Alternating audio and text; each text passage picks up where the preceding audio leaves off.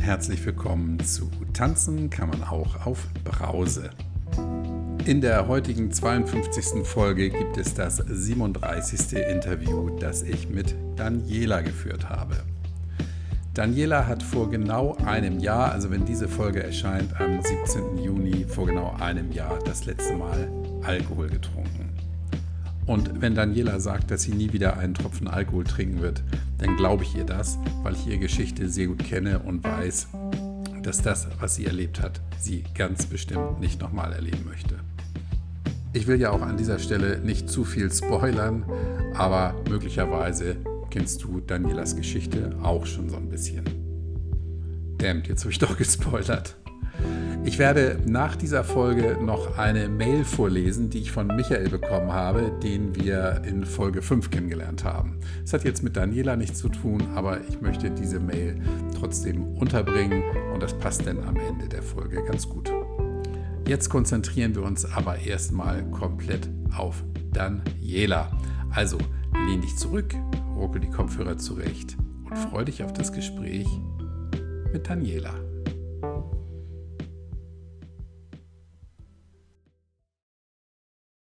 Hallo, liebe Daniela. Hallo Kai, guten Morgen. Guten Morgen. Es lacht die Sonne. Ich freue mich, dass ich dich mal wiedersehen darf. Wir haben uns ja schon häufiger gesprochen, kennen uns schon so ein bisschen und ich freue mich auf unser erstes richtiges Treffen, das hoffentlich irgendwann mal stattfinden wird. Ja, da freue ich mich auch sehr drauf. Und ich hatte ja vorgewarnt, dass ein Besuch in Hamburg mal anstehen wird. Und dann werde ich selbstverständlich bei dir durchklingeln. Da freue ich ja, mich. Ja, ich hoffe, ich bin das Wochenende dann auch tatsächlich da. Das ist noch nicht so ganz klar. Aber das kriegen wir hin. Aber das interessiert das ja unsere hin. Hörer nicht mehr. Nicht. Erzähl doch mal was über dich, liebe Daniela. Ja, sehr gerne, Kai. Ja, erstmal denke ich so ein paar Grunddaten zu mir. Ich bin noch 43 Jahre alt, äh, feiere jetzt im August meinen ähm, 44. Geburtstag. Ich habe eine ähm, wundervolle zehnjährige Tochter, mit der es zu Hause immer sehr ähm, lebendig und dynamisch zugeht. Seit zwei Jahren ein ja wirklich ganz wundervollen Partner, äh, wo ich auch wirklich sagen kann, ich habe den Mann meines zweiten Lebensabschnittes gefunden. Ähm, wir stecken gerade mitten im Umbau. Juna und ich werden ähm, in den Sommerferien vom Ruhrgebiet ins Rheinland ziehen. Äh, ich befürchte, so wie der aktuelle Stand ist, dass wir zunächst noch auf einer Baustelle leben werden. Aber ich denke, es gibt Schlimmeres. Ja, ansonsten, ähm, ich arbeite im Außendienst, im Finanzdienstleistungssektor, bin also viel unterwegs. Und ansonsten sind wir auch in unserer Freizeit sehr aktiv und gehen vielen Hobbys nach. Sehr gut. Diese Folge wird erscheinen am 17. Juni diesen Jahres 2022 und du hast dir dieses Datum ausgesucht. Warum? Ja, genau. Ähm, der 17. Juni ist ein ähm, ganz, ganz besonderer Tag für mich, ähm, denn an dem Tag um ja, so gegen 21 Uhr am Abend habe ich mich dazu entschieden, mein letztes Glas oder meinen letzten Schluck war schon. Ich habe nämlich aus der Flasche getrunken. Ich erinnere mich noch sehr gut daran. Bier getrunken und ähm, ja, habe mich dann dazu entschieden, das nie wieder in meinem Leben zu tun und für immer ja, auf Alkohol zu verzichten. Somit feiere ich an dem Tag, an dem Abend mein erstes nüchtern Jahr, auf das ich mich sehr freue. Dann sage ich jetzt schon mal Glückwunsch zum ersten. Wir sprechen ja jetzt von der Zukunft. Das ist ein bisschen komisch, aber in einer Woche ist es ja dann schon soweit. Heute ist Freitag und in sieben Tagen bist du dann genau. ein Jahr nüchtern. Ja, toll, toll, Daniela. Ähm, zu dem Thema hast du mir ja auch etwas geschrieben. Das ist richtig, genau. Und zwar ähm, würde ich an dieser Stelle ganz kurz ausholen. Ähm, ich bin bereits letztes Jahr auf dich zugekommen. Ich hatte eigentlich vor, als du mit dem Podcast-Thema in die Öffentlichkeit gegangen bist, ähm, da hatte ich dir direkt geschrieben, ach ja, ich wünsche mir auch unbedingt mal ein Interview mit dir. Und ähm, ja, das war leicht gesagt und ähm, im Laufe der nächsten Tage und Wochen stellte ich dann fest, Mensch, so eben umsetzbar finde ich das für mich ähm, nicht gut, bedingt durch ähm, meinen Job. Und ich sprach dich dann darauf an, ob du dir vorstellen könntest, denn ähm, ja, einen Brief, den ich verfasse, vorzulesen. Ich habe mich sehr darüber gefreut, dass du offen dem gegenüber gestanden hast. Und ähm, dann sind erstmal einige Monate ins Land gezogen, bis ich aber dann ja ähm, vieles Geschriebene dir denn dann habe zukommen lassen, sodass du meinen ersten Brief, Anna Teil 1, denn dann dementsprechend veröffentlichen konntest. Genau, du bist nicht nur Daniela, du bist auch Anna. Das ist richtig, ich bin Anna und kriege gerade auch eine totale Gänsehaut. ich, ich auch, ja. Ich habe nämlich, ich habe gestern noch mal äh, in die erste Folge reingehört. Das war ja das erste Mal, dass ich überhaupt so etwas produziert habe, ja, auf, auf, dein, auf dein Geheiß oder deine Idee war es ja ähm, ja. dieses, dieses anonyme ähm, äh, Projekt sozusagen zu starten oder Projekt mhm. mit, mit Menschen, die anonym bleiben wollen. Du hattest gute mhm. Gründe dafür, anonym bleiben zu wollen und hast dich aber jetzt, nachdem ja auch in deinem Leben noch sehr, sehr viel passiert ist, deine Mutter ist gestorben zwischenzeitlich. Ja. Mhm. Ähm, das mit dem Umzug stand ja, glaube ich, am Jahresanfang auch noch nicht so richtig an, ne? oder? Ja, wir hatten es im Kopf, aber so wirklich, ähm, also es hat sich jetzt vieles verändert, das stimmt. Mhm. Mhm. Ja, und ich, also eines meiner, meiner Motti ist ja immer, das Leben ist bunt, ja, und deshalb, ja. wir haben ja überlegt, ist es jetzt das Richtige zu sagen, ah, Anna ist Daniela oder Daniela ist mhm. Anna, weil du ja anonym bleiben wolltest und wir jetzt eben mit diesem richtigen, echten Interview aus dem Knick kommen. Ja, ja. und da sage ich, das Leben ist bunt. Deine deine Sichtweise hat sich ein bisschen geändert, dein, dein Leben hat ja. sich ein bisschen verändert und diese Ver dieser Veränderung trägt eben dieses Interview dann auch ähm, Rechnung sozusagen. Genau. Mhm.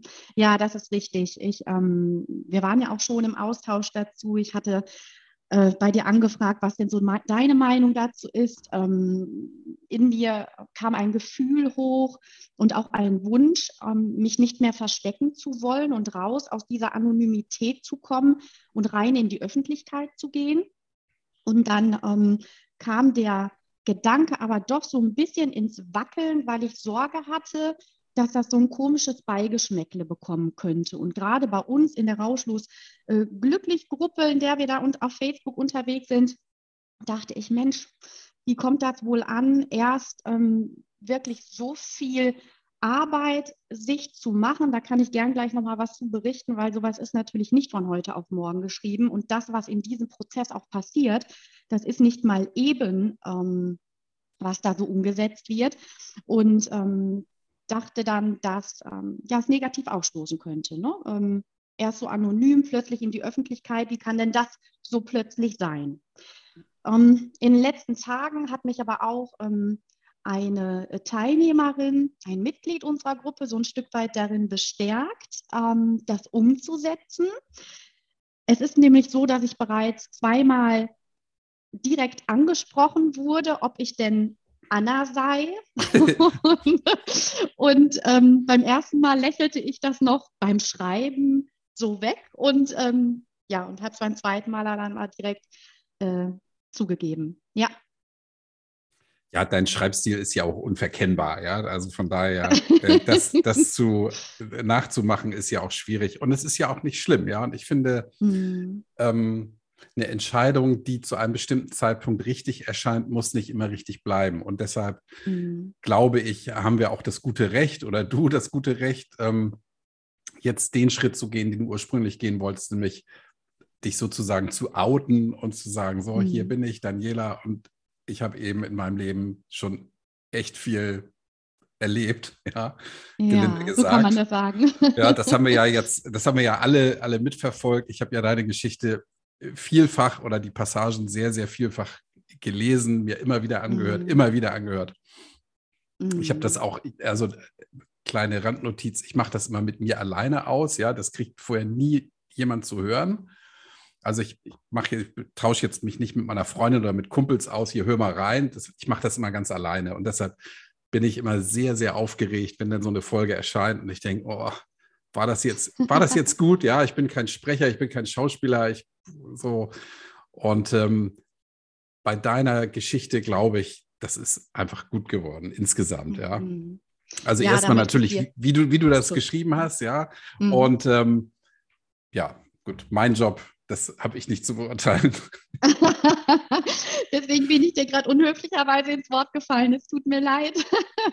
Denn ähm, auch mir ist es an der Stelle wichtig. Ich meine, ich habe es dir natürlich auch schon geschrieben, aber erstmal äh, nochmal Danke zu sagen. Zum einen natürlich für deine Offenheit, selbst erst mit, mit einem ganz neuen Projekt. Ähm, was du geschaffen hast, an den Markt zu gehen und äh, dich darin zu üben, dann auch so zeitnah so offen zu sein ähm, parallel die Schiene meine Story zu fahren. Und ich finde, dass du das ganz, ganz wundervoll umgesetzt hast. Ähm, und da steckte bestimmt auch deinerseits wie auch meinerseits unglaublich viel Arbeit drin, das Ganze mit Musik zu unterlegen. Und ich erinnere mich noch gut an die erste Aufnahme, die du gemacht hast und auch in unserer Gruppe vorgetragen hast. Und ähm, deine Stimme war und ist bis heute, denke ich, sehr einzigartig und ein jeder hört ihr denn dann doch sehr, sehr gerne zu.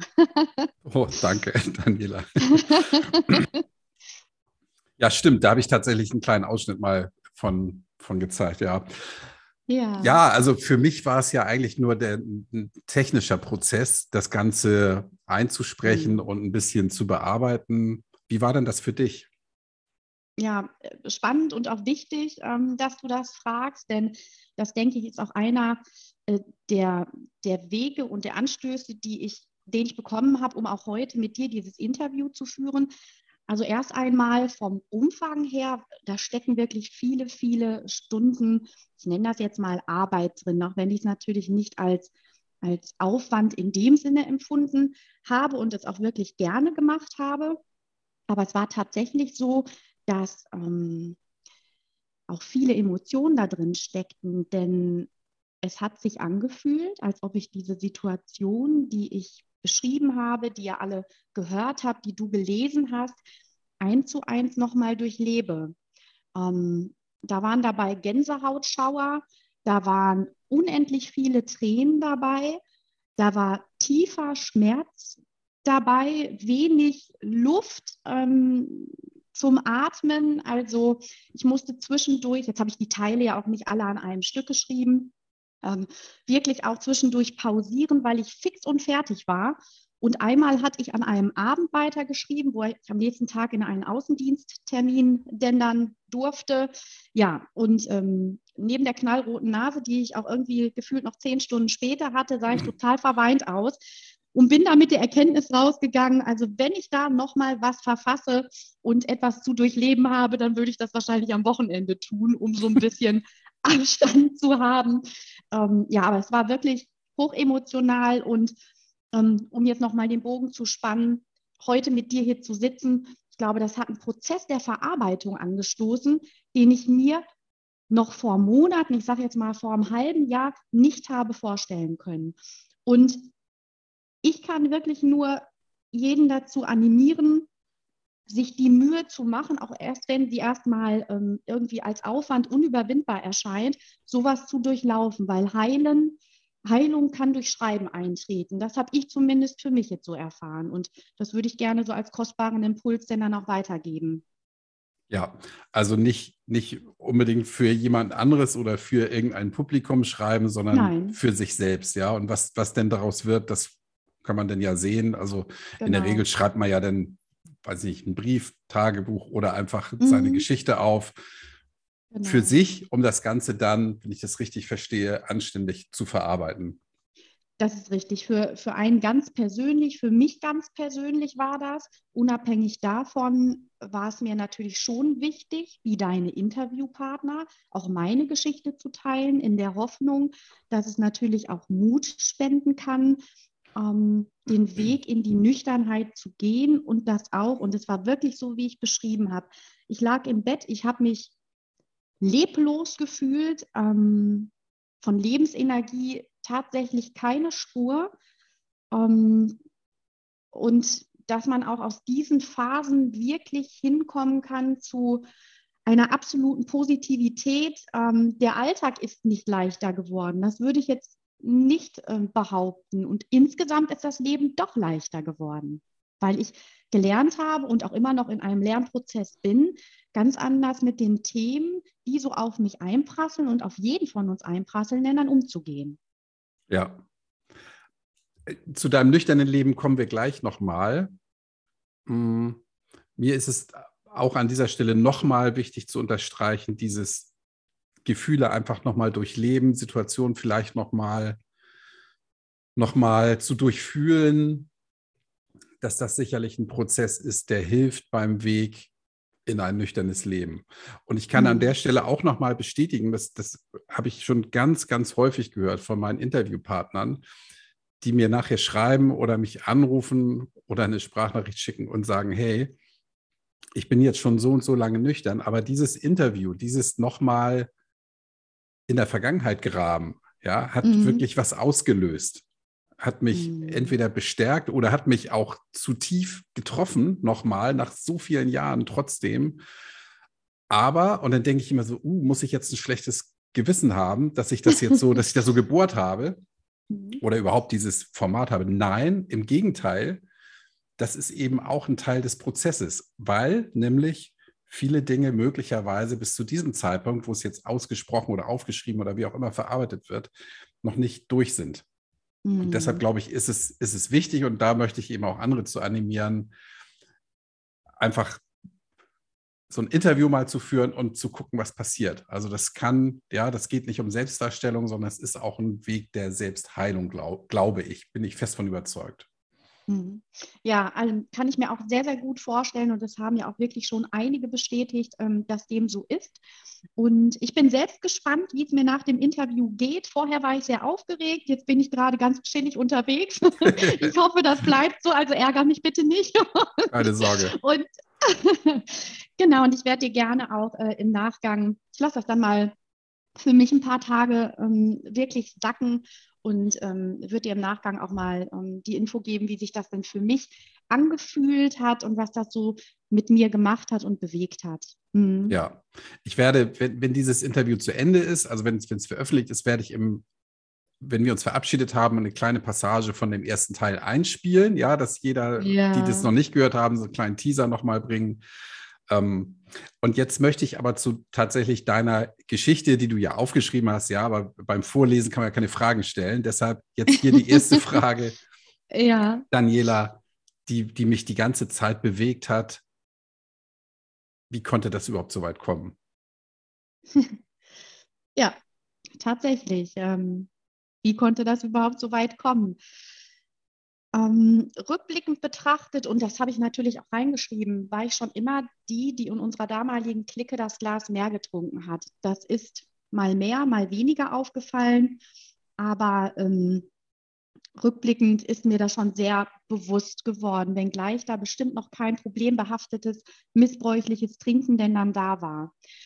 Und bewusst wurde es mir dass ich den Alkohol instrumentalisiert habe in 2008, als mein Ex-Mann damals, wir waren zu dem Zeitpunkt aber noch nicht, ähm, noch nicht verheiratet, ähm, zum Studium ist, drei Monate lang. Ähm, und ich hier zu Hause war und dann wirklich erstmalig damit begonnen habe, den Alkohol zu instrumentalisieren und ihn zu einem bestimmten Zweck zu nutzen. Und ich würde sagen, dass da das Chaos sozusagen anfing, was sich im Verlauf der Jahre deutlich verstärkte bis hin zu dem Abend oder zu den letzten drei, vier Abenden und Tagen, von denen ich ähm, dann schrieb. Und so lernte ich Alkohol als Hilfsmittel zu benutzen für Ängste oder gegen Ängste, für ein besseres Einschlafen können, für Entspannung, für Vergessen, für Schmerzen zu unterdrücken. Natürlich war es mir damals nicht bewusst, dass ich damit nicht nur meine negativen Gefühle für wenige Stunden, weil mehr ist es ja unterm Strich nicht, auslöschen kann, sondern auch meine positiven Empfindungen gänzlich zunichte gemacht habe und heute halt ein Facettenreichtum an Gefühlen erfahren und erleben darf, ähm, von dem ich noch nicht mal wüsste, ob ich sie fühlen könnte, wenn ich diese Tiefphase in meinem Leben nicht gehabt hätte. Hm. Du sagst, die, die positiven Gefühle hast du auch weggedrückt. Mhm. Das habe ich im Zusammenhang mit Alkohol so eigentlich noch nicht gehört. Mhm. Also viele trinken ja, um fröhlicher zu sein und besser drauf zu sein, ja. entspannter und so weiter. Das, mhm. also das übersetze ich ja mit gute Gefühle, ja, in Tütelchen, mhm. weil es ja mhm. künstlich ist. Aber du sagst, mhm. die, die guten Gefühle waren bei dir auch gar nicht da. Also ist einfach alles mhm. wegge weggedrückt, sozusagen. Genau. Richtig, also die waren in der ähm, Ausprägung ähm, nicht da gewesen. Natürlich habe ich nicht nur aufgrund negativer Anlässe, wie die, die ich eben aufgezählt habe, getrunken, sondern auch aus Freude und Belohnung oder ich habe eine Prüfung toll bestanden oder Mensch, super tolles Wetter, da gehört es doch einfach dazu, ähm, dann fleißig äh, was zu trinken. Übrigens fällt mir, Im Übrigen fällt mir ein zum super tollen Wetter. Mir wurde gestern auf Facebook ein Foto angezeigt. Ähm, da war ich, ähm, habe ich hier zu Hause auf meiner Terrasse gesessen. Dieses Bild habe ich gepostet. Sämtliche Alkoholflaschen auf dem Tisch, äh, Weingläser, die Flaschen natürlich alle leer. Und zusammen ähm, ist dieses Bild entstanden mit einer damaligen Bekannten, mit der ich eine Fortbildung in Hamburg gemacht habe. Und am nächsten Morgen sind wir dann tatsächlich nach Hamburg gefahren, haben dort dann ab dem Nachmittag in der Sonne weitergetrunken. Also es gab zig Anlässe. Und nochmal zu den Gefühlen, zu den Positiven gekommen, zu kommen, wo du mich so direkt fragst, glaube ich, ähm, konnte ich diesen, mit diesen starken Polaritäten nicht leben. Bei mir gab es noch nie ein Leben, was gefühlstechnisch kontinuierlich verlaufen ist. Entweder, ähm, also es ist ziemlich wellenförmig verlaufen, sowohl in meiner Gefühlswelt als auch in meinen Erlebnissen, sodass ich, glaube ich, auch gar nicht mit so extrem positiven Gefühlen äh, so gut klarkam, weil ich sie auch oft gar nicht verstanden habe. Denn eigentlich sah es doch in meinem Innern ganz anders aus, als dass ich teilweise äh, für Momente im Außen durch glückliche Erfahrungen erlebt habe. Und wahrscheinlich hat der Alkohol mir in gewisser Form ein Gleichgewicht gebracht. Aber das sind jetzt auch irgendwie Vermutungen. Spannend. Würdest du denn aus heutiger Sicht sagen, dass du damals eher ein unglücklicher Mensch warst? Nein, das denke ich nicht, weil ich insgesamt ähm, schon sehr positiv gestimmt bin. Zumindest nimmt man das auch im Außen so wahr. Aber es hat, gibt halt doch so viele Themen in meinem Leben, ähm, die natürlich, jetzt will ich das Außen nicht dafür verantwortlich machen, dass ich getrunken habe. Die Verantwortung lag ganz klar äh, bei mir, dass ich das getan habe. Aber es äh, war doch immer ein Schatten, der mich begleitet hat. Hm? Hm. Gut, wie das Außen dich wahrnimmt, muss ja mit deinem, mit deiner inneren Welt nichts zu tun haben. Ne? Das stimmt. Ich äh, bin aber darauf konditioniert, äh, beziehungsweise habe mich im Laufe der Jahre darauf konditioniert, natürlich nach außen hin nichts zu zeigen und die Fröhliche darzustellen. Und das hat sich manchmal, ich glaube, manchmal konnte ich vielleicht selbst schon gar nicht mehr unterscheiden. Hm. Äh, bin ich jetzt gerade eigentlich so fröhlich oder spiele ich das nur? Weil nach außen hin wollte ich ja meine Sicherheit wahren, ähm, dahingehend, dass niemand bemerkt, wie es eigentlich in mir aussieht. Ja.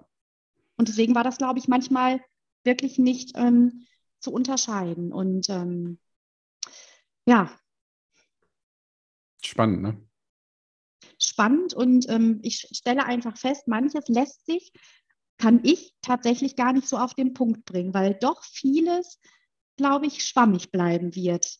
Ähm, ja, also es ist die Frage, ne? ist, es, ist es notwendig, dass man alles, was im Leben passiert ist, zu Tode analysiert. Ich glaube nicht. Mhm. Ja, du ja. kannst das, was war, kannst du ohnehin nicht ändern. Mhm. Ja, und ähm, ich glaube, du für dich hast ja deine Lehren daraus gezogen. Und mhm. so wie ich dich erlebe in Tüttelchen, ja, also virtuell erlebe, bist du sicherlich heute eine andere als noch vor einem Jahr oder vor ja. zwei Jahren. Das mhm. ganz bestimmt. Ja, ähm, doch, das würde ich auch sagen. Ähm, anders, im, wirklich im Positiven. Mhm. Ja. Also du durchlebst heute Gefühle im Guten wie im Schlechten, mhm. im klaren Bewusstsein und es scheint dir gut zu gefallen, wenn ich das so richtig übersetzt habe, oder?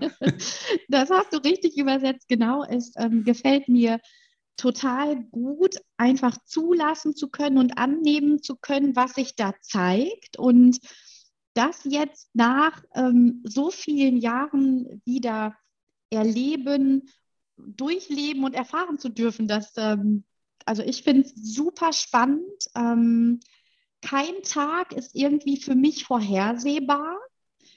Ähm, wenn mich negative Gedanken oder Gefühle begleiten, bleibe ich mal bei den Gefühlen, dann versuche ich auch heute das anzunehmen und nicht wegzudrücken und zu drängen und zu verdrängen. Ähm, ich halte mich nämlich auch für eine Künstlerin des Verdrängens in verschiedensten Themen. Und das lasse ich jetzt alles zu. Und äh, das, was daran so gut tut, ist einfach zu spüren, dass ein Heilungsprozess ähm, in Gang gesetzt wurde. Und äh, der darf sich noch äh, sehr viel weiterentwickeln. Wie gehst du denn damit um, wenn jetzt so eine negative Gefühlswelle auf dich zuschwappt? Wo ja. du früher dann getrunken hast und gedacht hast, so weg damit. Was machst ja. du heute? Heute erlaube ich mir beispielsweise zu weinen. Das habe ich vorher nicht so. Das finde ich schon zum einen super Ventil. Mhm. Ähm, es ist jetzt gerade so und wenn mir zum Weinen ist, dann weine ich jetzt mal. Ich glaube, Rainer könnte das zwischendurch mal auf die Nerven gehen, weil dann Also ich, ich meine jetzt natürlich jetzt nicht für jede Kleinigkeit, aber ähm, ich erlaube mir das einfach, mal dann loszulassen. Ne? Ähm, oder ähm, ich versuche mich bewusst durch andere Dinge abzulenken, indem ich halt überlege, was mir jetzt gerade besonders gut tun könnte. Und sei es der Spaziergang im Wald, der übrigens sehr, äh, sehr unterstützend ist, um ähm, damit es einem halt besser geht, ja. Ja, also Rainer hatte ich übrigens in meiner Gegenwart nie Heulsuse genannt oder so. Nein, hat er, hat er bei mir tatsächlich auch nicht. Und äh, manchmal ist es so, wenn wir hier auf der Couch liegen und dann kuschel ich mich so an ihn. Und gerade so, wenn ich an meine Mama denke, ähm, dann kommen schon Tränen hoch. Ich bin es nicht gewohnt, vor anderen Menschen zu weinen. Ich habe es Ewigkeiten vermieden. Ich weiß gar nicht, ob da Schamgefühl mit einhergeht oder es ganz lange ein Zeichen von Schwäche für mich war. Naja, auf jeden Fall liege ich da manchmal da und dann streichelt er mir das Gesicht, währenddessen wir vielleicht vorher noch über meine Mama gesprochen haben. Da sagt er, du bist ja am Wein.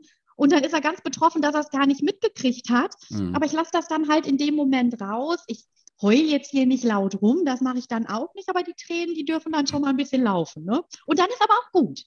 Ja, Finde ich, find ich gut. Also ehrlich gesagt, ich habe das auch gelernt, Gefühle zeigen zu können. Und das ist was Gutes. Das ist nichts, mhm. was man mhm. irgendwie unterdrücken sollte. Ja, es, ist, es gibt Situationen, wo es vielleicht nicht so ange, angemessen ist zu weinen, aber also beim Kunden ja. sitzen. Ah. nee, das war, das war nicht so gut, wäre nicht so gut. Und dazu fällt mir ein, ich hatte mal, also ich hatte ein Dating, ein Online-Dating-Jahr. Äh, da waren irgendwie so elf, zwölf Dates. Äh, aus den letzten bin ich dann wirklich nur noch heulend raus. Ähm, es war tatsächlich so, weil ich dachte, ich, ja, ich kriege keinen mehr ab. und, und dann war es so, dass ich aber einem Mann gegenüber saß, der mir dann ähm, berichtete, dass er, ähm, also zum einen fand ich es gut, dass er das direkt im ersten Gespräch sagte, zum anderen war ich überrascht, dass er es tat. Und er sagte, dass er wirklich ähm, völlig unkontrolliert plötzlich anfangen muss zu weinen.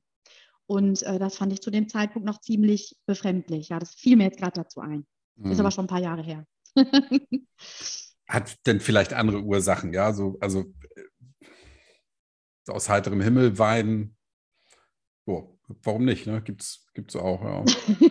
Mir ist das aber ehrlich gesagt bei einer Kundin auch mal passiert. Ich war mit einer, mit einer Kundin, die war ein paar Jahre jünger als ich, war ich essen mittags ähm, da war ich noch Vermögensverwalter und die erzählte mir von ihrer schwerst kranken Tochter, die mhm. schwer behindert ist und also ein anderes, die führen ein anderes Leben, als ich das kenne, so mhm. möchte ich hm. mal sagen, ja. Und erzählte da so ein bisschen davon, das hat mich so gepackt damals. Da war meine Tochter noch ganz klein. Und ich habe gedacht, meine Güte, was muss diese Frau und was muss dieses Kind, was müssen die aushalten, ja? Und dann sagte sie aber, dass sie einfach ein schönes Leben führen. Ja, das ist, man hat sich das anders gewünscht, aber so wie es jetzt ist, ist es einfach schön. Mhm. Und diese, diese hm. Stärke, die hat mich so übermannt. Wir saßen mittags in der Sonne und mir liefen echt die Tränen runter. Da guckt sie ja. mich an, so, Herr Rode, was ist denn mit Ihnen los? Da sage ich, ey, mich, mich flasht das gerade total, ja. Also. Mhm. Genau, es war die einzige Situation, wo ich vor Kunden mal und im Geschäftsleben tatsächlich echt geheult habe, wie so ein Baby im Restaurant. du, ich finde es aber eine total ähm, äh, schöne Reaktion. Ich meine, wenn du dich in dem Moment so gefühlt hast und ich glaube auch, dass einem selbst in so einem Moment ja auch sehr bewusst wird, ähm, gerade wenn man gesunde Kinder hat, wie gut eins, äh, einem es äh, tatsächlich ja, geht. Ne? Genau, also das war eben eine, mhm. eine, eine Kombination aus ja, irgendwie Trauer, ja, und dann aber auch Freude natürlich über, über das, was ich habe und dann aber auch dieses, mhm. diese, diese Freude darüber, dass sie sich so gut fühlt damit. Natürlich ja. hat sie sich das anders gewünscht, aber das Leben ist halt nicht immer so, wie man sich das wünscht. Ja, es gibt mhm. eben Stolpersteine und die hat gesagt, okay, die Situation ist, wie sie ist und damit muss ich jetzt klarkommen. Und das mhm. konnte die mhm. wunderbar. Hat das, macht das Beste draus und mhm. das, das fand ich so packend. Und das, da muss ich ganz oft dran denken, ja, wenn ich denke, oh, äh, wäre doch dies oder das, ja, würde doch der Postbote heute und nicht erst ja. morgen kommen mit dem Paket. Mhm. So, was ist ein Scheiß, ja? Worüber machen ja. wir uns manchmal Gedanken? Oder auch, weiß ich nicht, kleine Krankheiten oder irgendwas. Es mhm. gibt ganz viele Dinge, wo ich immer denke, ey, das ist alles so unwichtig und so, ja, egal. Ja.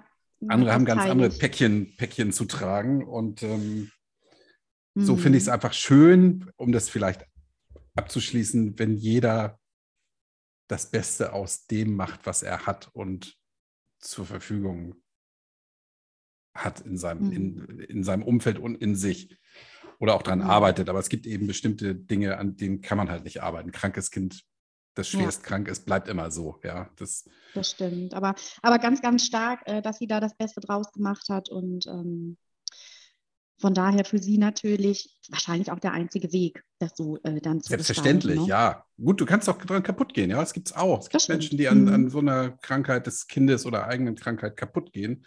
Mhm. Ähm, will ich auch nicht werten. Äh, weiß nicht, wie ich, wie ich da, wie ich das machen würde, aber ich finde es stark mhm. und naja, das zum Thema Weinen in der Öffentlichkeit ja. oder zu Situationen, wo es vielleicht nicht so richtig passt. Ja. ja.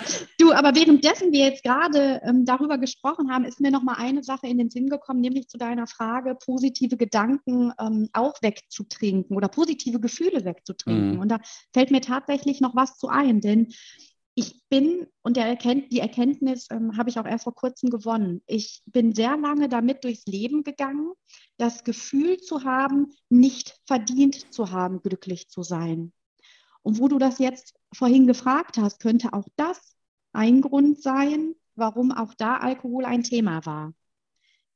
Ich habe mir nicht zugestanden, glücklich sein zu können, zu dürfen. Hast du eine Idee, woher das kommt? Nein, Ganz und gar nicht. Ich, ähm, ich arbeite ja gerade sehr viel an Themen, die jetzt seit meiner Nüchternheit hochkommen, was auch ein ganz, ganz großes Geschenk ist. Und es zeigt sich im Moment auch wirklich vieles. Aber den richtigen Durchblick, den habe ich noch nicht. Da kommen mal so ein paar Fetzen hier hoch und ein paar Erinnerungen da. Und dann stelle ich fest, Mensch, das eine könnte doch mit dem. Es spielt jetzt für mich auch nicht immer zwingend die Rolle, was war die Ursache, was war die Wirkung? Ne? Wie, wie ja. hängt das alles kausal zusammen? Nichtsdestotrotz kann ich mich auch vor dem nicht verschließen, dass diese Gedanken und Gefühle hochkommen. Aber das kam mir jetzt gerade noch äh, in den Kopf, dass dieses nicht, nicht verdient sein, Glück zu empfinden, Glück zu haben, ähm, denn da auch mich begleitet hat, ja. Begleitet hat? Begleitet es dich heute nicht mehr so in dem Maße? Es ist ja, wie gesagt, erst vor kurzem hochgekommen und ähm, so dass ich jetzt natürlich daran arbeite, ähm, mich zu öffnen und auch mir zugestehen zu können, dass ich Positives und Gutes im Leben äh, verdient habe. Ne? Und das hat natürlich auch ganz viel mit meinem Selbstwertgefühl zu tun. Ähm, was natürlich in der Zeit des heftigen Konsums gar nicht wachsen kann, weil ich stetig und ständig mit irgendeinem schlechten Gewissen unterwegs war. Schuldgefühle und schlechtes Gewissen für irgendwelche Ausfälle, die ich im Betrunkenen hatte. Und ähm, ja. Und Schuldgefühle, schlechtes Gewissen und einen dicken Kopf in der Kombination äh, können ja gar keine, gar kein Gefühl von, von Glück irgendwie wachsen mhm. lassen. Ne? Ja, hm. Wie lange hast du, hast du problematisch getrunken, so möchte ich mal sagen? Mhm. Insgesamt würde ich sagen, ähm, 13 Jahre lang, wenngleich da schon einige Trinkpausen drin waren. Also ich ähm, habe selbstverständlich während meiner Schwangerschaft nicht getrunken, einige Wochen danach auch nicht oder einige Monate äh, danach auch nicht. Ähm, ich habe schon verschiedenste Anläufe gehabt, um mit dem Trinken aufzuhören. Ich habe in 2010 fast ein ganzes Jahr nicht getrunken. Dann waren es mal hier zwei Monate, da vielleicht mal vier. Aber ich denke, die letzten Jahre von 2017 an hielt sich das fast schon nur noch im wöchentlichen Bereich auf. Also mhm. mal eine Woche nicht, mal eine Woche durch, mal drei Wochen nicht, dann zum Glück keine drei Wochen durch, aber ähm, dass, äh, dass die äh, Phasen wurden kürzer und die Abstürze wurden heftiger. Mit jeder Trinkpause, die ich beendet hatte, um wieder mit dem Trinken anzufangen, es wurde wirklich immer intensiver und der Abgrund gefühlt immer tiefer. Das war dir schon bewusst, dass du da auf, einen, mich, auf einen ja. Abgrund zusteuerst, der, aus dem du ja. irgendwann nicht mehr rauskommst. Ne? Das ist ja das Schlimme. Ähm, also ich bin wirklich ein total bodenständiger reflektierter Mensch, klar sehr selbstkritisch unterwegs, ist ja das, woran ich nun mal auch arbeiten möchte. Ähm, ich habe mich ähm, auch in den ganzen Szenarien, die ihr habt in dem Brief ähm, hören können, ähm, in der Erzählung äh, von dir dann, ähm, ich habe das alles äh, wie aus einer Metaebene heraus beobachtet. Ich habe das auch bewertet. Ich habe auch gedanklich mit mir selbst gesprochen. Und trotzdem ist es mir misslungen, es nicht zu tun. Hm. Erschreckend. Wirklich erschreckend, ja. Und, und eine Mahnung, ja, an, an jeden, der denkt, naja, ich trinke auch zu viel, aber in diese Spirale komme ich natürlich nicht rein, ja. Ja. Ähm, hm. Puh. Du hast ein Jahr hast du mal nicht getrunken. Also es war jetzt nicht nach der Geburt ja. deiner Tochter, sondern einfach, Nein. also ja. In 2010. Hm? Was war der Grund, dass du da nicht getrunken hast? Dass mir aufgefallen ist, dass ich einen missbräuchlichen Umgang mit Alkohol habe. Hm? Also ja. in 2008, wie gesagt, ausgebrochen und dann war es so, dass ich mich 2010 dazu entschieden hatte, nicht zu trinken. Ähm, das war aber jetzt, hatte mit dem Jahreswechsel irgendwie nichts zu tun, aber im Laufe des Jahres 2010 zehn und ähm, zu dem Zeitpunkt bin ich auch zu einer Suchtberatungsstelle gegangen. Da war ich einige Male zum Gespräch. Um ehrlich zu sein, finde ich nicht, dass mir das irgendwas gebracht hat, hat, muss aber auch gestehen, ich war diesem Menschen, der mir gegenüber saß, gar nicht offen. Ich glaube, dem, dem war gar nicht die Möglichkeit gegeben, überhaupt richtig ansetzen zu können, weil ich mich nicht geöffnet habe. Ich habe mich einfach nur geschämt, wobei es schon ein Stück weit so war, dass er das auch ein bisschen runtergespielt hat. Und parallel hatte ich mich damals in einer Gruppe gemeldet, der anonymen Alkoholiker. Da bin ich für einige Monate hingegangen. Ähm, und als ich dann der Meinung war, ich habe es im Griff, habe ich es abgebrochen. Ja, und dann ähm, war ich, glaube ich, auch noch einige Zeit lang nüchtern. Ähm, und dann äh, war ich wieder drin. Hm. Es war ja auch jedes Mal, Kai, der Gedanke da, jetzt schaffe ich es aber kontrolliert zu trinken. Es war auch jedes Mal der Gedanke da, naja, es wird immer behauptet, man kann es ja überall nachlesen, wird ja immer behauptet, ähm, wer einmal ähm, diese Grenze überschritten hat, wird nie wieder kontrolliert trinken können. Aber ich kann dir ganz voller Überzeugung sagen, ich wollte der erste Mensch sein, dem es gelingt, kontrolliert zu trinken, weil ich ja schließlich ein Mensch bin, der einen total starken Willen hat. Aber ja. es geht tatsächlich nicht. Ich weiß nicht, wem es gelingt. Also ich rede jetzt nicht von Menschen, die ähm, nicht so ein problematisches Trinkverhalten wie ich jetzt hatten. Ne? Aber ähm, das wird bei mir natürlich schon, ich bezeichne das als Sucht. Und ähm, das Sucht, das, der, ja, das Alkoholismus hat so viele unterschiedliche Ausprägungen, äh, aber mir ist es nicht gelungen. Und äh, das hat ja schlussendlich auch dazu geführt, dass ich mir das eingestanden habe und endlich diesen Kampf, den ich jahrelang geführt habe und der so unendlich anstrengend war, äh, aufgegeben habe. Das ist aber dann erst elf Jahre später passiert oder zehn Jahre Richtig. später. Mhm. Ja. Mhm. Ich finde es äh, faszinierend, weil die Geschichte sich ja immer wiederholt. Ja, ich wurde kürzlich gefragt, was hörst du immer wieder in deinen Geschichten oder in mhm. deinen Interviews? Und es ist eben genau das, ja.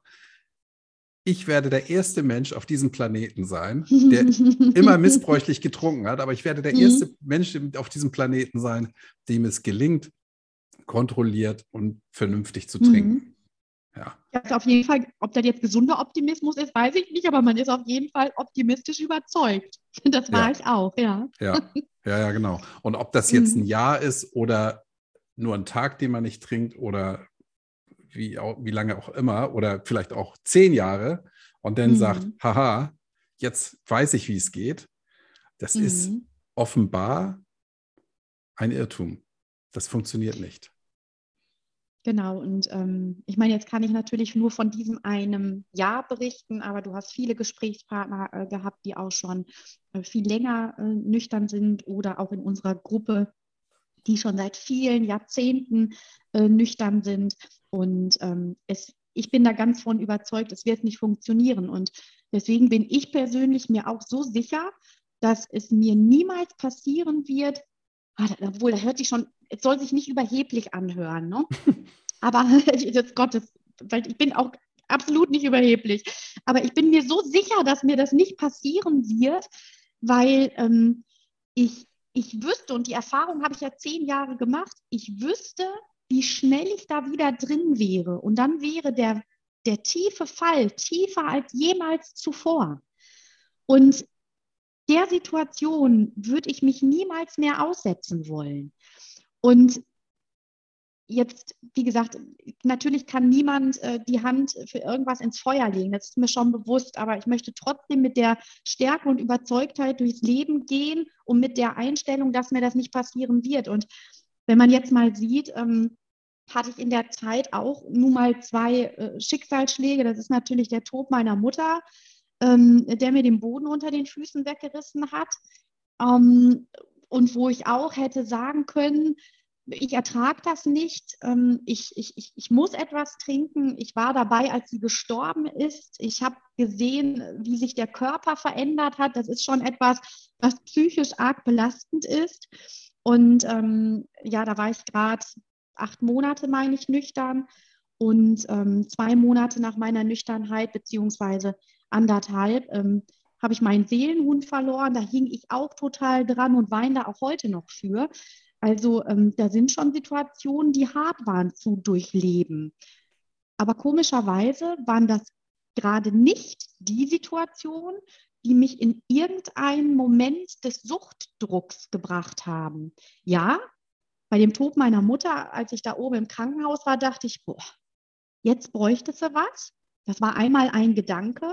Aber es war nicht so, dass mich das Gefühl überkommen hat, es muss jetzt sein, halt dieser klassische Suchtdruck, den äh, manche ja auch schon ähm, vielfach in deinen Interviews beschrieben haben. Ne? Dann gab es aber andere Situationen, wo du ja. gestruggelt bist. Mhm. Mhm. Drei bis vier waren das, richtig. Ähm, ich ähm, habe mich am Anfang ähm, so überfordert gefühlt, ähm, in geselligen Runden zu sein, dass ich echt eher dazu bereit gewesen wäre, zumindest gedanklich, auf alles, alles hinzuschmeißen, nur um diesem Druck nicht standhalten zu müssen, ähm, wenn andere in meiner Gegenwart trinken und ich trinke nicht. Ich hatte Angst vor den Fragen, die kommen. Heute weiß ich, ich muss diese Fragen nicht beantworten. Häufig möchte ich sie aber tatsächlich beantworten, weil ich mich nicht mehr für das schämen möchte. Und ich kann auch ganz klar sagen, ich, ich kann sogar sagen, ich schäme mich nicht mehr für das, was war. Ähm, und ja, und ähm, das waren harte Momente. Und es gab tatsächlich einen Moment, wenn mein Freund nicht gesagt hätte, Dani, wir stehen das gemeinsam durch, hätte ich an dem Abend getrunken. Ich dachte, ich schaff's nicht. Mhm. Und Ich bin froh, dass er standhaft geblieben bin. Er musste dann 20 Minuten allerschlechteste Laune und Zickigkeit ertragen, was ich normalerweise auch gar nicht bin. Und dann war es überstanden. Und alleine zu wissen, dass dieser Suchtdruck, also bei mir lag der immer so zwischen 10 und 20 Minuten und dann ist es tatsächlich weg. Und das zu durchleben, ähm, schenkt mir Vertrauen in mich selbst und hat mich auch unglaublich gestärkt. Hm.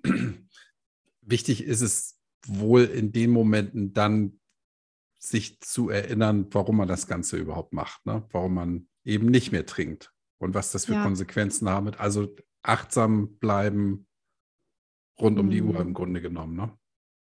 Das ist es. Und ähm, einmal ist es im Fußballstadion äh, passiert. Da habe ich dann äh, wirklich mir das Handy genommen und alle neg negativen äh, äh, äh Auswirkungen von Alkoholkonsum nochmal nachgelesen. War das noch? Ich habe mich da auf die Betontreppe gesetzt, saß da wie so ein Häufchen Elend, habe gelesen, gelesen, gelesen. Äh, und dann, dann war es aber danach auch gut. Ne? Ja. ja. ja, ich, ich glaube, das ist ein ganz wesentlicher Punkt. Ja, also achtsam bleiben und sich nicht einem Moment hingeben. Ich meine, also ich wollte jetzt gerade sagen Profi-Tipp, ja, bin da kein Profi, aber im schlimmsten Fall einfach der Situation ausweichen. Ja, wenn ja. man irgendwo ist, wo die Leute alle trinken, was kann man machen? Äh, weggehen und ja, einfach genau. wiederkommen, wenn es mhm. vorbei ist. Oder Fußballstadion, ja, zur Not, zur Not gehst du halt aus dem Stadion oder schließt sie auf der mhm. Toilette ein. Mhm. Wenn, das, wenn das sonst nicht geht. Und wie du sagst, ja, 10, 20 Minuten ist der Moment vorbei.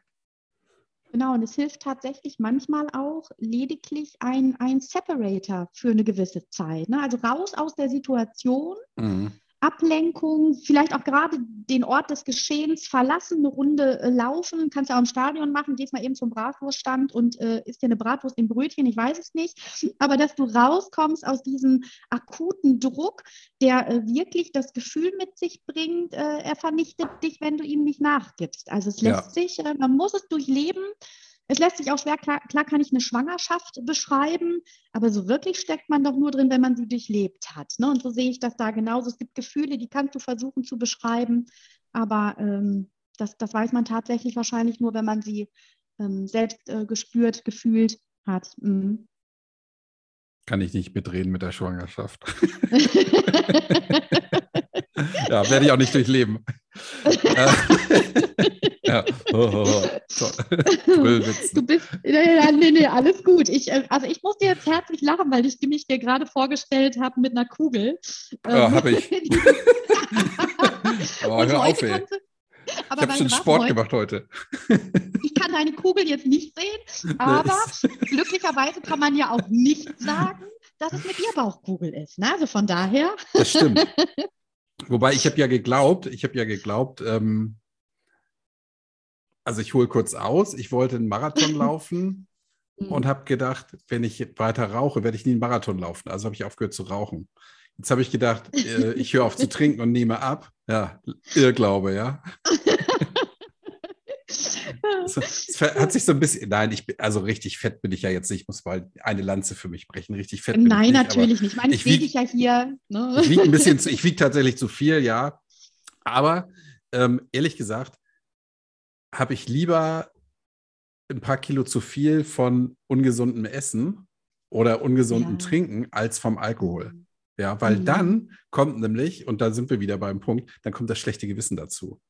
Mhm. Ja, so eine ja. Bierplauze oder sowas. Und da kenne ich viele Leute, die so eine Bierwampe haben und echt, mhm. boah, sich nicht freuen, wenn sie sich im Spiegel sehen. Mhm. Und da, da, kann man sagen, das hast du dir alles angesoffen. Ja, das muss ja. nicht sein.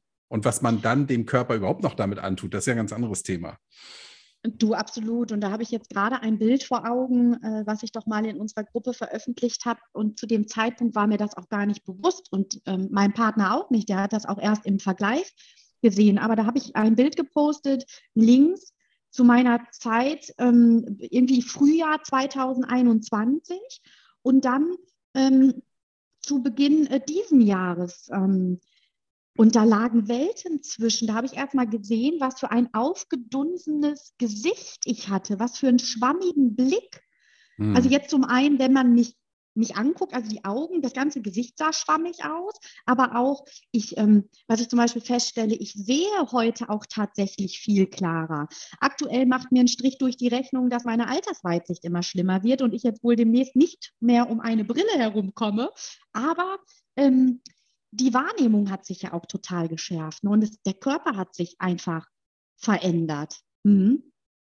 Ich will jetzt nicht sagen abnehmen in dem Sinne, aber der, der hat sich einfach, äh, der hat sich verändert ohne Alkohol sieht der Mensch einfach gesünder aus als mit Alkohol. Das, also, mm. das ist kein Geheimnis, ja, genau. Mm.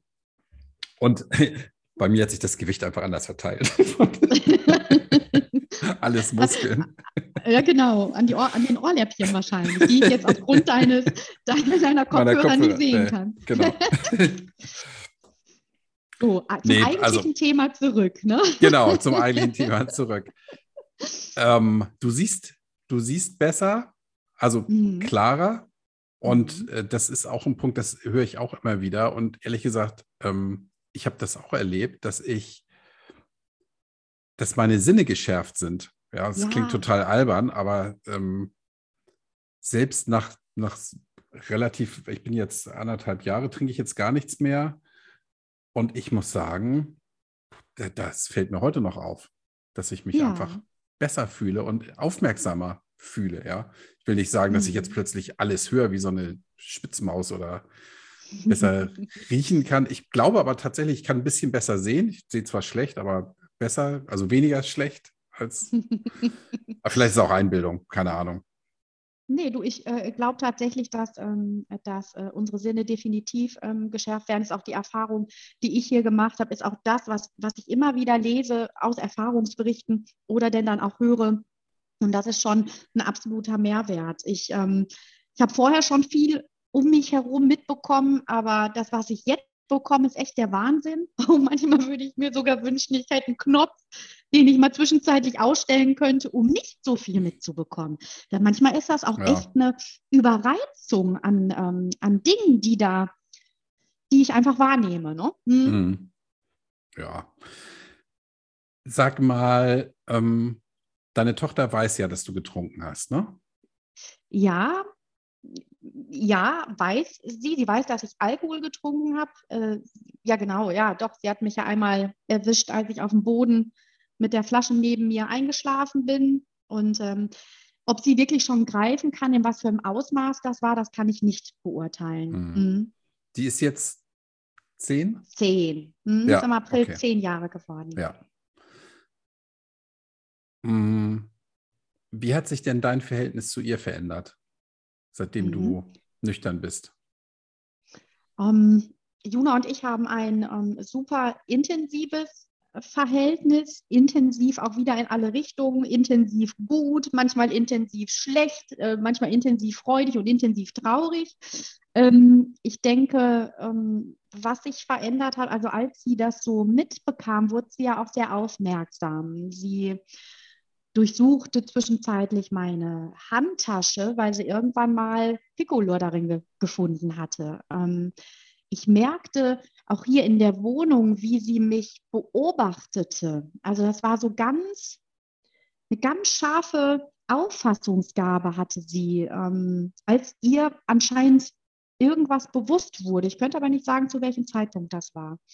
Und ähm, zwischendurch gab es die Situation, sie hat mich mit einem Buch ich habe ja diverse Bücher hier zu Hause zu dem Thema äh, gesehen und ist in Tränen ausgebrochen und sagte, also bist du Alkoholikerin. Das war ein ganz harter Moment. Ähm, da war sie ja acht, nee, da war ich schon nicht, da war sie schon neun ähm, und war bitterlich am Wein.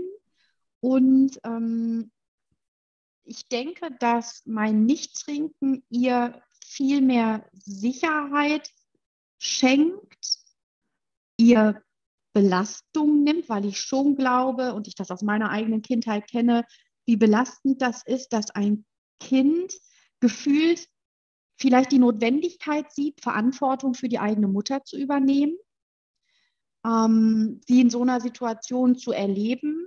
Und ich glaube, dass sie jetzt einfach wieder mehr Kind sein darf, was unbeschwerter ist. Ähm, Und ich erzähle ja auch so oft, so freudig äh, davon, wie glücklich ich bin, ähm, nüchtern zu sein, immer mit einem klaren Kopf wach zu werden. Ich glaube, sie vertraut mir einfach auch mehr. Und wobei unser Verhältnis vorher nicht schlecht war, wir hatten auch da ein gutes Verhältnis. Ähm, und was ich ganz stark an mir feststelle, ich bin viel geduldiger geworden. Mhm. Ähm, und das ist etwas, was ich vorher nicht in der Intensität hat erfahren dürfen, weil meine Belastungsgrenze neben dem Alltag plus dem Konsum natürlich irgendwann erreicht war und ich dahingehend auch schneller ähm, an die Decke gegangen bin, ungeduldig und unruhig war. Und das muss sie jetzt nicht mehr durchleben. Ja. Gab es auch Situationen, wo du gedacht hast, oh, jetzt schnell das Kind ins Bett, damit ich mich meinem Hobby widmen kann? Eine. das ist auch so ein Klassiker, ne?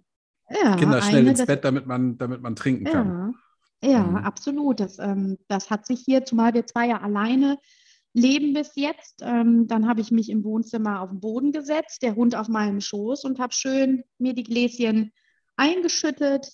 Bin dann irgendwann um halb eins, ein Uhr ins Bett. Und ähm, nee, das äh, vollzog sich viele, viele Abende über ja. viele Wochen und vielleicht auch Jahre. Mhm. Ja, und dadurch kommt natürlich auch diese Ungeduld dann. Ne? Also Kind muss, mhm. muss, also das ist ein Teil dieser Ungeduld. Kind muss schnell weg, damit, damit man dann in Ruhe trinken kann. Ja, gruselig. Ja. Wie ist das mit dem Job, Daniela? ja, ähm, ich hatte mir vorgenommen, ich habe am 1. März 2019 äh, meinen neuen Beruf ähm, angetreten, ähm, bin von damals 70 Prozent auf 100 Prozent hoch und dachte erst, Mensch, Daniela, Jetzt darfst du aber wirklich nicht mehr trinken. Jetzt ist genau der richtige Zeitpunkt, deinen Konsum zu kontrollieren. Nicht aufzuhören, ah. aber zu kontrollieren. mhm. Mhm. Ja, die ersten Wochen ist es gelungen. Ähm, ich habe innerhalb von zehn Monaten 200 Überstunden aufgebaut, habe parallel noch eine Fortbildung gemacht. und das äh, habe ich nicht so ganz vertragen in der Gänze, sodass natürlich relativ schnell wieder ein Ventil her musste was ich lange geschafft habe. Ich habe mit dem Kraftsport angefangen und konnte das wirklich lange über den Sport kompensieren.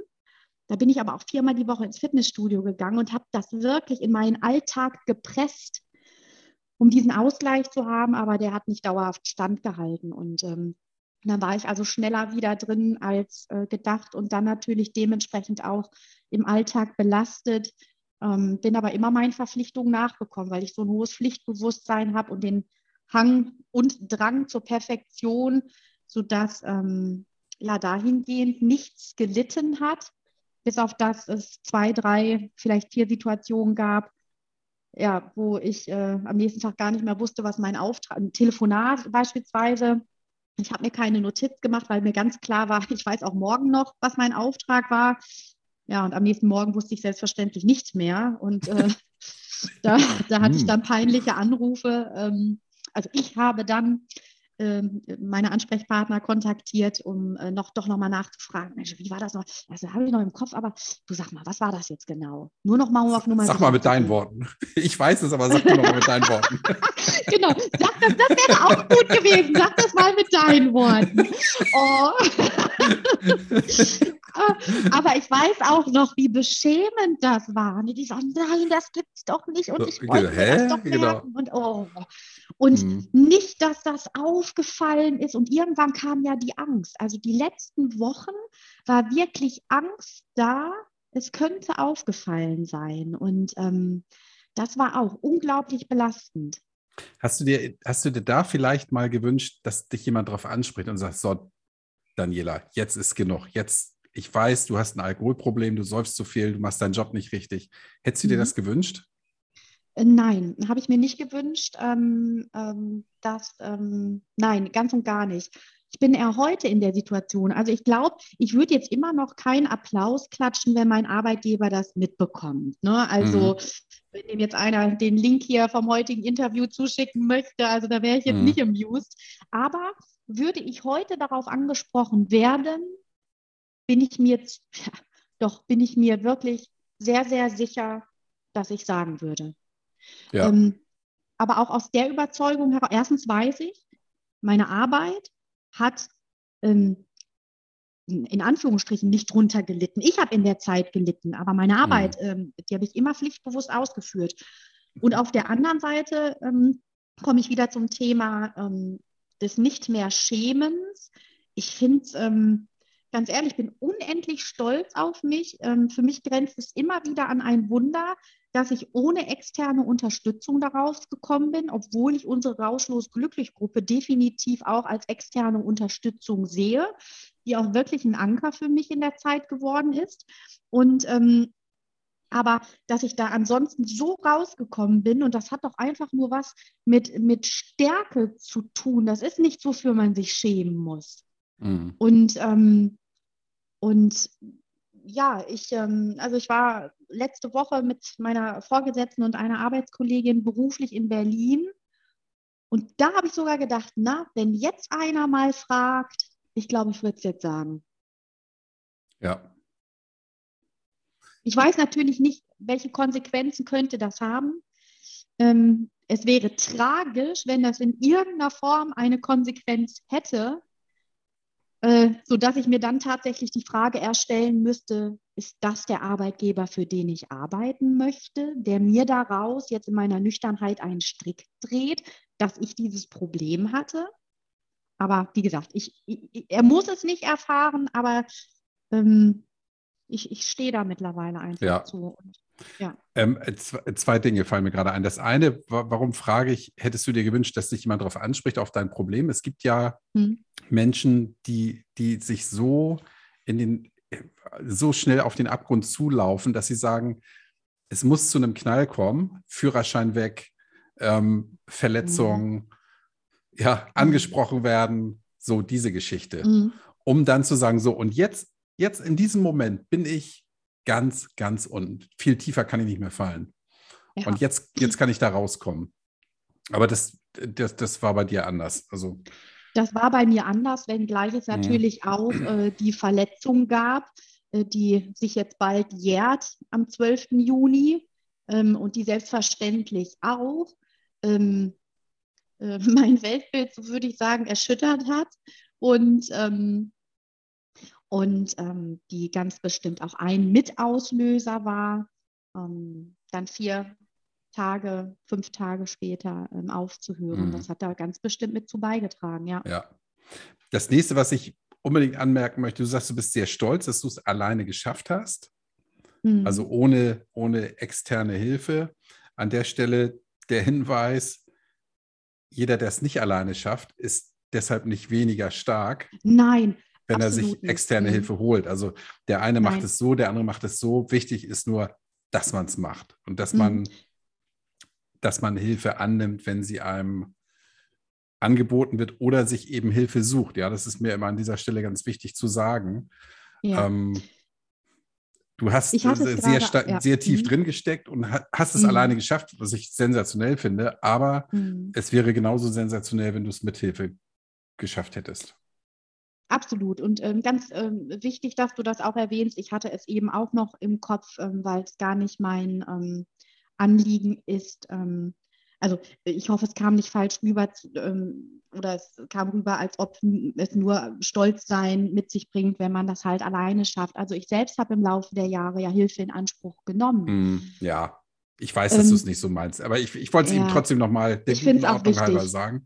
Ja, Und, aber äh, was mir in dem Zusammenhang in den Sinn kommt, ich, äh, wir haben ja jetzt auch Geschichten gehört, wo Leute dann ins Krankenhaus gekommen sind zum Entgiften Mhm. Und wenn ich an deine Geschichte denke, wie viel und in welcher Intensität du getrunken hast, mhm. wäre es sicherlich das Bessere gewesen, das nicht allein zu machen. Ich kann es ähm, schlecht äh, beurteilen. Ähm, es ist ja schon so, dass ich ähm, einmal, das war in 2017, im Krankenhaus vorstellig geworden bin. Mhm. Ähm, da hatte mein damaliger Partner mich verlassen und dann habe ich zwei Wochen am Stück äh, ein Frustsaufen hier zu Hause veranstaltet.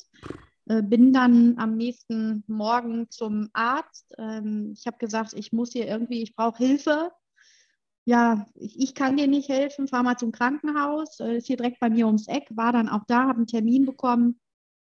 Und äh, habe das Vorgespräch geführt und dann hieß es, ja, nur wann kann viele Wochen dauern. Ähm, dann habe ich mich nicht mehr drum, ach so, und dann kam, aber mindestens müssen Sie drei Wochen rein. Und ich habe die, ich habe bei mir die Möglichkeit nicht gesehen, das irgendwie ähm, betreuungstechnisch mit meiner Tochter umgesetzt zu bekommen.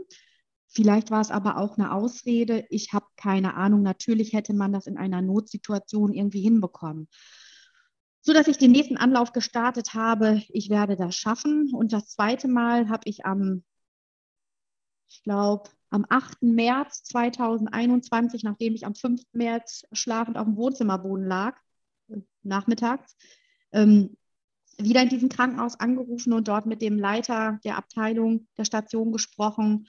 Und ähm, ja, und komischerweise habe ich von ihm gehört, wenn ich sie so erzählen höre, und ich war wirklich offen, ich glaube, also ich will sie hier nicht abschrecken, aber ich glaube, sie müssen einfach nur das Glas stehen lassen.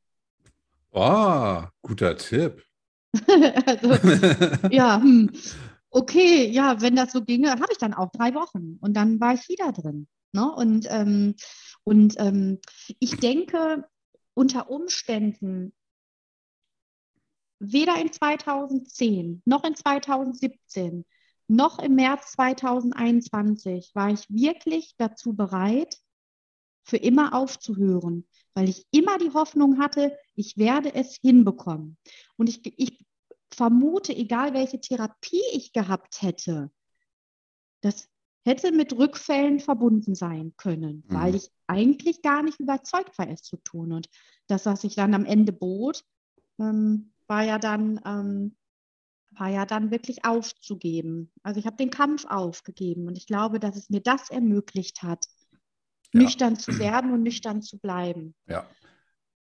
Die Gefahr besteht aber dann, wenn man dann sagt, so, ich trinke jetzt gar nichts mehr, dass eben, ich weiß gar nicht, in welcher Folge das war, wo wir gehört haben, ist ins Krankenhaus gekommen und plötzlich bläht mm. sich mhm. der Bauch auf wie, wie so ein ja, Basketball. Ganz schlimm, das stimmt. Mhm. Ähm, und das hätte dir auch passieren können. Ja, also, ja, das stimmt. Du hattest, also, also da ja. muss ich sagen, hattest du Glück. So. Mm. Also. Ja, ich habe auch im Nachgang mir Gedanken gemacht, ob das richtig war, wie ich es gemacht habe, weil ich wirklich zwei Wochen brauchte, bis ich in irgendeiner Form wieder ich selbst war, aber nur ich selbst war in der Form, wie ich noch zum Konsum war, weil im Vergleich zu dem, wie ich jetzt bin, liegen da natürlich äh, Welten zwischen. Und ähm, ja, ich habe viel darüber gelesen, dass das natürlich auch ganz andere äh, Wege mit sich bringen kann und dass ein so ein akutes Abbrechen in vielen Fällen sehr, sehr ungesund ist. Das stimmt. Ja. Gut, dass es so gekommen ist, wie es gekommen ist, dass du da alleine raus, raus bist. Mhm. Und wie ist das? Ich möchte mal ganz kurz auf deinen Job kommen. Ähm, wie ist das heute? Die Belastung, du arbeitest ja noch genauso viel. Mhm. Ja. Mhm. Mhm. Kommst du heute besser damit klar? Mhm. Also, äh, was sich verändert hat, ist, dass ich ähm, gelernt habe, ein besseres Gleichgewicht zwischen Job äh, und äh, also Beruf und meinem Privatleben hinzubekommen. Ähm, ich arbeite daran, dass mein Perfektionismus äh, nicht mehr in der Form so ausgeprägt ist. Ich ähm, erlaube mir Pausen, die ich vorher häufig nicht gemacht habe. Ich achte darauf, mir Gutes zu tun. Und wenn es mal eine halbe Stunde, wenn es jetzt im Homeoffice ist, ne, bin ich auch viel äh, draußen, wieder draußen, jetzt wo es geht und die Vertragspartner mich empfangen, ähm, dann lege ich halt mal kurz die Beine hoch oder mache einen Spaziergang im Wald. Ähm, ich mache so gut wie keine Überstunden mehr. Das habe ich ja ohne Ende gemacht. Also ich ähm, kann man das ähm, Selbstfürsorge betreiben nennen. Ja, was glaube ich dazu führt, ähm, dass, ähm, dass ich gar nicht erst in so Situationen komme. Und natürlich gibt es Tage, die sind sehr hart und dann sind das auch 12, 13 Stunden Tage. Aber dafür gucke ich beispielsweise äh, am Freitag um 12 Uhr Feierabend zu machen, um da irgendwie ein Gleichgewicht zu bekommen. Und ich lasse fünf ganz häufig mittlerweile gerade sein. Etwas, was mir vorher nie gelungen ist. Und ähm, ja, wenn die Wohnung so aussieht, wie sie jetzt aussieht, dann ist das so, äh, dann geht die Welt auch nicht unter, wird es am Montag gemacht. Oder ja. ich, ich setze mich nicht mehr so unter Druck. Und Sehr gut. arbeitstechnisch mhm. halt, ähm, halt auch nicht, wenngleich ich weiterhin meine Pflichten, also ich gebe immer noch 100 Prozent, aber irgendwie sind die 100 Prozent gefühlt anders geworden, weil sich das Gleichgewicht ähm, anders verteilt und ähm, ich viel mehr auf mein Wohlbefinden achte. Ich unterstelle mal, dass es auch nicht mehr so anstrengend ist, 100 Prozent zu geben und du auch nicht mehr ja. die Angst hast, ich muss jetzt extra viel geben, damit ich, also um, um das schlechte Gewissen so wegzudrücken, was du ja, ja. sicherlich immer mit dir rumgetragen hast. Das hast mhm. du heute nicht mhm. mehr. Und wenn du heute sagst, so, ich arbeite nicht acht Stunden, sondern ich gehe mal nach sechs Stunden, mhm. dann kannst du ruhigen Gewissens sagen, hey, ich war einkaufen oder ich habe die Wohnung geputzt ja. und nicht, ich habe mir schön einen reingelötet. Ja, das, was du dir ja vorher nicht erlaubt hättest zu mhm. Arbeitszeiten. Aber du kannst mhm. heute guten Gewissens sagen, hey, ich brauchte jetzt diese Pause. Und da wird niemand sagen, äh, warum? Warum brauchst du denn eine Pause? Mhm. Ja, arbeite ja, doch, bis du genau. umfällst. Nein, das wird, das wird niemand sagen. Kein Arbeitgeber der. Welt wird das mhm. verlangen oder sagen. Nur wenn du sagst, ich brauchte jetzt eine Pause, um mich zu besaufen, das, ah, das ist schwierig, ne? ja, du absolut. Nee, das, das ist es nicht. Mhm. Alle, die jetzt deine Story nicht gehört haben, im Rahmen von deiner Story. Den ja. kann ich nur sagen, hört euch das an. Ja, ich weiß ja, das Format wird nicht so angenommen wie die Interviews. Mhm.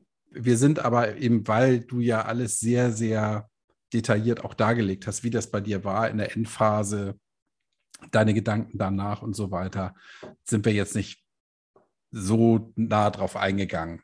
Ich glaube, das ist ja, okay, ja. ja. Und jeder, der das sich nochmal anhören möchte, sollte das unbedingt tun. Es lohnt sich. Das kann ich versprechen. Und die, die es noch nicht gehört haben und sagen, hä, wovon haben die beiden jetzt geredet? Hört euch das an. Deine Story, Anna, Teil 1, 2, 3. Und wir haben ein Interview mit deinem Freund, haben wir ja auch noch dran gehängt. Mhm, das stimmt. das ist richtig. Ähm, das sollte man sich nicht entgehen lassen. Liebe Daniela, zum Schluss eine Grußrunde. Ja, sehr gerne. Ähm, meinen ersten Gruß möchte ich ähm, äh, richten an meinen äh, Partner. Und ähm, da ich mir nicht sicher bin, ob zwei Damen aus unserer Gruppe, zu denen ich intensiveren Kontakt pflege seit einigen Wochen, wollen, dass ich ihre Namen nenne, äh, richte ich die Grüße jetzt einfach mal nach Mönchengladbach und Offenbach und hoffe, äh, dass die beiden sich denn dahingehend auch angesprochen fühlen. Bestimmt. ja, sehr gut. Schön. Möchtest du noch zum Abschluss was sagen? Ich finde, du hast viele, viele wichtige Dinge gesagt, aus denen man lernen kann. Ja, von, mhm. ich glaube, es ist auch so, dass man aus deiner Geschichte lernen kann. Ja, zum einen, wie aus einem, aus einer gesunden Frau ein Wrack werden kann.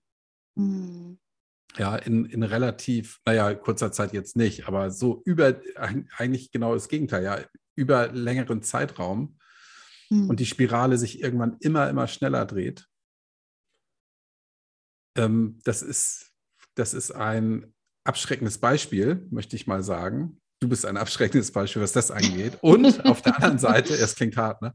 Auf der anderen Seite bist du aber auch ein tolles Beispiel dafür, was, was passieren kann, wenn wenn der Schalter umgelegt wird. Mhm. Und das finde ich, das finde ich so groß und so, so mhm. ähm, fantastisch. Ja, und ja ich lieben Dank. Mhm. glaube, dass, dass auch das Aufschreiben dir in diesem, da haben wir anfangs ja schon drüber gesprochen, in diesem Prozess geholfen hat, das Ganze nochmal weiter zu verarbeiten. Ich wünsche dir weiterhin viel Kraft auf dem Weg, dein, dein Inneres weiter aufzuräumen. Mhm und weiß ja, dass du dieses Jahr noch heiratest. Ja, genau.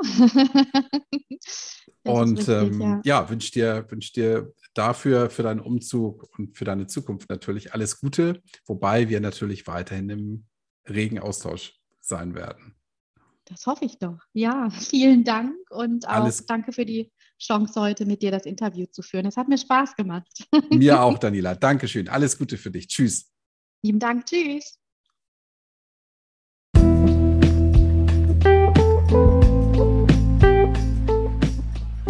Und das war das von mir lange erwartete Gespräch mit Daniela aka Anna. Ich hoffe, du hast im Zweifel rechtzeitig den Stopp-Knopf gedrückt und dir Annas Story 1, 2 und 3 angehört. Wenn nicht, dann solltest du das nachholen, weil dann klärt sich vielleicht das eine oder andere, was du jetzt im Gespräch nicht so richtig nachvollziehen konntest. Ehrlich gesagt wollte ich aber auch eben tatsächlich nicht zu viel spoilern und vorher sagen, hört euch das vorher an. Hm, ich hoffe, das war okay so für dich. Ich verspreche, ich werde Daniela, ich wollte gerade sagen Annas, Danielas Lebenslauf weiter verfolgen und sollte sich irgendwas ergeben, was wir wissen müssen, werde ich dich darüber informieren. Und wo ich gerade von informieren spreche, ich habe in der Folge 5 im November 21 mit Michael gesprochen, der mir damals gesagt hat, hey, im halben Jahr fahre ich nach Malle mit meinen Kumpels und ich weiß gar nicht, wie ich mich da verhalten soll, weil in der Vergangenheit habe ich immer getrunken und jetzt trinke ich nichts. Und ich habe ein bisschen Bammel davor, ob das alles so funktioniert. Ich habe ihm damals gesagt, guck dir die, die Strategie von Tandaoji an, der weiß, wie man es macht. Und äh, Michael hat Malle offenbar gut überstanden, weil also das halbe Jahr war jetzt um, er hat mir eine Mail geschrieben. Und da mein Wissensstand auch dein Wissensstand sein soll, lese ich die Mail hier vor. Hier kommt meine Malerückschau 2022. Gestern um 16.30 Uhr sind wir wohlbehalten aus Palma kommt in Köln gelandet. Es waren wundervolle und extrem lustige Tage. Lange nicht mehr so viel gelacht. Es tat so gut nach der ganzen Corona-Zeit einfach mal den Alltag auszublenden. Okay, bis hierhin nichts Ungewöhnliches. Ich habe die ganze Zeit nur Wasser getrunken. Es hat mir nichts gefehlt. Ich war weder unlustig, noch habe ich irgendwo am Rand gestanden. Ich war stets mittendrin, hatte ständig den Fuß auf dem Gas und wirkte wahrscheinlich für Außenstehende wie der besoffenste von allen. Nicht einmal hatte ich das Verlangen nach Alkohol, nicht einmal haben mich die Besowskis gestört. Ich habe artig meinen betrunkenen Freund ins Hotel gebracht, habe all das, was er hat rumliegen lassen, hinter ihm hergetragen. Ich war quasi wie eine Mutter ohne Brust zu ihm. Ha, ha, ha. So, dann schreibt er noch, dass sie am Sonntag noch die gesamte Playa unterhalten haben. Das überspringen wir einfach hier mal. Dann schreibt er noch, mein Fazit von der Tour. Es war mit Abstand die beste Tour, die ich je gemacht habe.